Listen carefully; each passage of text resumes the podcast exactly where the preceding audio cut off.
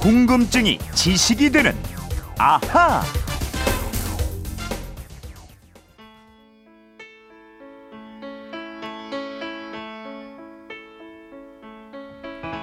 Spring, summer, winter,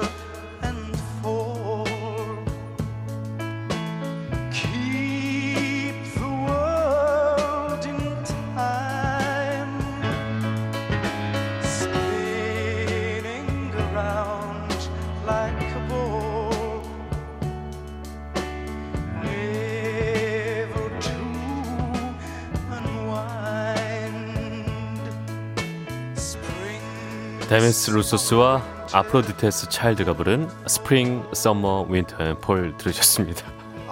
얘들 왜 이렇게 분위기 잡아 생각하실 것 같은데 다 이유가 있습니다.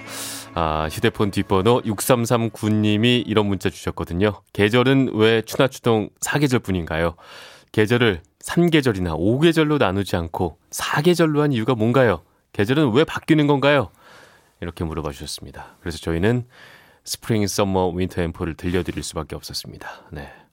궁금증 해결사 오승훈 아나운서가 나와 있습니다. 안녕하세요. 안녕하세요. 네. 봄입니다. 네. 왜 사계절을 나누냐? 뭐 이런 궁금증이 왔는데 네. 어떻게 보십니까? 예, 최근 며칠간 기온이 뚝 떨어지고 이 꽃샘 추위가 기승을 부렸지만 봄은 봄입니다. 그렇죠. 기상청이 각 계절의 시작일을 정해놨어요. 그래서 봄은 하루 평균 기온이 5도 이상으로 올라가서 다시 떨어지지 않는 날, 그 음. 첫날이고요. 이날을 봄의 시작일로 봅니다. 네. 그러니까 며칠이 지난 다음에 다시 기온이 5도 밑으로 내려갔다고 해도 아. 예, 겨울이 됐다고 하지는 않는 거죠. 네. 이 기준에 따르면은 서울의 경우 봄은 지난달 어, 3월 6일에 시작됐습니다. 아, 그러니까 한번 갔다 하면 간 거지. 그렇죠. 다시 좀 쌀쌀해진다고. 네. 어, 예를 들어 오늘 같은 날씨라고 해서 나는 오늘 겨울로 인정하겠어요. 이, 런 게 안 된다는 얘기잖아요. 그냥 간다는 거죠. 네. 어, 그런 식으로 그러면 여름, 가을, 겨울 다 기준이 있겠군요. 예, 여름은 하루 평균 기온이 20도 이상으로 올라간 뒤 다시 떨어지지 않는 첫날. 네. 이거고요. 그다음에 가을의 시작은 20도 미만으로 내려간 후 다시 올라가지 않는 첫날. 겨울은 5도 미만으로 내려간 뒤 다시 올라가지 않는 첫날. 음. 이렇습니다. 어쨌든 이날부터 뭐 겨울이라는 계절이 시작된 걸로 보고 음. 이 시작점을 다 정해 놓은 거예요. 그럼 그렇게 우리가 뭐 계절을 나누는데 네. 이 계절이란 건 정확히 뜻이 어떻게 되는 거죠? 네, 계절을 한자로 풀었으면 네. 끝 개의 마디 절자를 씁니다. 규칙적으로 되풀이되는 기후의 추이에 따라서 1년을 몇 마디로 나눈 것이다. 이렇게 보시면 되고요. 네. 그 마디를 네 개로 해서 봄, 여름, 가을, 겨울 이렇게 아. 나눈 것이 사계절입니다. 네. 청취자가 궁금한 건 왜 하필 사계절이냐? 네. 뭐 그렇잖아요. 왜 3계절은 안 그렇죠. 되고 네. 5계절은 안 되고 굳이 더 세분화하자면 6, 7계절도 가능할 것 같고 말이죠. 그렇죠. 사계절, 이 계절을 네 개로 나누는 이유가 있긴 있습니다. 네. 지구의 중위도에 위치한 나라들이 주로 온대지방에서 하는 구분이거든요. 네. 온대지방은 추나 추동 이네 계절로 나눌 만큼 기온의 변화 또는 그 차이가 뚜렷하기 때문이에요. 네. 항상 더운 열대 지방에서는 음. 사계절이 없고 네. 계절도 네 가지로 구분하지 않고 이 강우량을 기준으로 아. 비가 오는 건기 그리고 비가 어 비가 안 오는 건기랑 비가 네. 많이 오는 우기로 나눕니다. 그러니까 모든 지역 모든 나라에서 사계절로 나누는 건 아니고 네. 형편에 맞게 뭐 거기 건기 운기 우기 이렇게 나누기도 하고 말이죠. 근데 그렇다면 우리나라는 왜 굳이 사계절로 만들었을까요? 네, 우리만 그런 게 아니에요. 중국이나 서양에서도 사계절로 나눴는데요.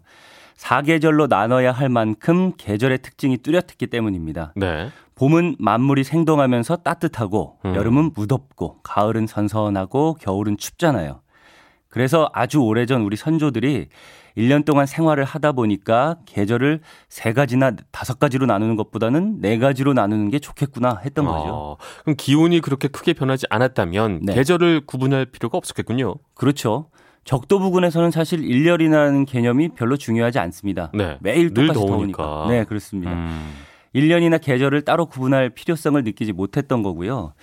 북극 지방이나 남극 지방은 여름, 겨울은 있지만 봄, 가을은 또 거의 없습니다. 네. 그렇지만 우리가 살고 있는 중위도 지대, 예, 중위도 지대라고 하면은 저위도랑 고위도의 중간지대, 위도로 치면은 약 20도에서 50도나 60도 사이 지역을 말합니다. 우리나라가 딱 그 중위도 지역에 위치하고 있는 거죠. 네. 우리나라의 최남단 마라도가 북위 33도 부근이고요. 최북단이 북위 43도 부근이니까 네. 딱그 한복판이라고 아. 할수 있어요. 중국, 미국, 뭐 유럽의 많은 나라들, 네. 또 이집트 같은 아프리카 북쪽도 대부분 이 중위 지역에 속해 있는데요. 네. 어, 이 지역에서는 계절 변화가 뚜렷했고요. 음. 과거에는 주로 농업을 했기 때문에 1년이라는 기간 그리고 사계절을 정확하게 구분할 필요가 있었습니다. 결국에는 그 농사가 참 중요하니까 네. 농사 잘 짓기 위해서 계절 구분해 가면서 네. 자 이제는 우리 뭐 할 때야 뭐 할 때야 이렇게 좀 알아가는 걸 수도 있겠군요. 그렇습니다. 네. 이 식물을 비롯한 대부분의 생물들이 1년이 어, 기본적인 리듬으로 1년, 그쵸. 살아가잖아요. 네. 그러니까 매년 봄이 되면 풀 나무에서 싹이 나고 꽃이 피죠. 그렇죠. 뭐 개나리, 진달래, 목련, 벚꽃 이런 거 피는 거 음. 보면서 우리가 봄이 왔다 이렇게 느끼잖아요. 네. 여름이 되면 또 땅 속에 있는 매미가 나무 위로 올라와서 요란스럽게 울어대고 그렇죠. 가을이 되면 나뭇잎이 물들고 이런 식으로 생물이 계절을 느끼는 게 우리 사람보다 상당히 민감합니다. 아, 그렇죠. 해의 그 일조량이나 뭐 기온, 비 이런 거에 따라서 생장이 달라지는 거잖아요. 네. 크게는 1년을 그렇게 구분을 하고요. 네. 1년을 다시 넷으로 나눠서 사계절을 구분했고 음. 이 사계절 안에서도 또다시 13개의 소계절로 구분을 했습니다. 봄도 그냥 봄이 아니라 초봄, 봄, 늦봄 이렇게 세 개. 여름은 어, 특별히 그렇죠. 초여름, 장마, 한여름, 늦여름 이렇게 네 개로 나눴고요. 네. 가을은 초가을, 가을, 늦가을, 겨울도 초겨울, 한겨울, 늦겨울 이렇게 모두 13개의 어. 소계절로 구분을 했습니다. 그러니까 우리 청취자 궁금증처럼 굳이 꼭 이렇게 사계절로만 나눈 건 아니군요. 소계절까지 들어가 보자면 네. 13개 계절로까지 나눴던 거고. 어, 그렇다고 볼 수 있죠. 쉽게 그냥 너무 복잡해지니까 네, 사계절로 표현한 거고. 네. 크게 음. 뭉뚱그려서 사계절 이렇게 나누긴 한 건데 네. 사계절을 또 이보다 더 세분해서 24절기로 나눠서 농사에 활용하기도 했죠. 며칠 전에 그 청명 같은 게 이제 24절기 이런 네. 거죠. 맞습니다. 네. 청명은 24절기 중에서 다섯 번째입니다. 24절기는 1년을 24등분한 24개의 계절이다 이렇게 보시면 되는데요. 네. 우리 지구가 태양 주위를 1년에 한 바퀴 돕니다. 그렇죠. 이걸 공전이라고 하는데 우리 지구 입장에서 보면 우리는 가만히 있고 태양이 음. 아침에 떴다 저녁에 지는 것처럼 이렇게 보이잖아요. 사실은 우리가 있는 그 지구가 도는 건데 말이죠. 그렇습니다. 네. 옛날 사람들은 태양이 지구를 중심으로 돈다 이렇게 생각을 했어요. 그렇죠. 그렇기 때문에 태양이 움직이는 길을 황도라고 불렀습니다. 네. 그리고 태양이 황도상에서 어디에 있는지 그 위치에 따라서 구분한 것이 절기인데요. 아. 황도에서 춘분점을 기점으로 해서 15도 간격으로 네. 15도 움직일 때마다 점을 찍어서 총 24개의 절기로 나타냈습니다. 그렇게 24절기를 돌고 나면 1년이 끝나는 거고 말이죠. 그렇죠. 15 곱하기 24가 30, 360도잖아요. 그러니까 동그란 원이 360도니까 네. 봄의 시작인 입춘부터 시작해서 우수, 경칩, 춘분, 청명 이런 식으로 맨 마지막 소한, 대한을 지나서 다시 입춘이 되면 1년이 일 년. 끝나고요. 어. 예, 새로 1년이 시작한다 이렇게 봤어요. 네. 또각 절기는 또다시 3등분을 하기도 했습니다. 초후, 이후, 삼후 이렇게 나누기도 했는데요.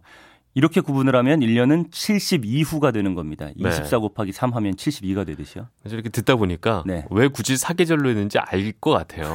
복잡하니까? 머리가 아파.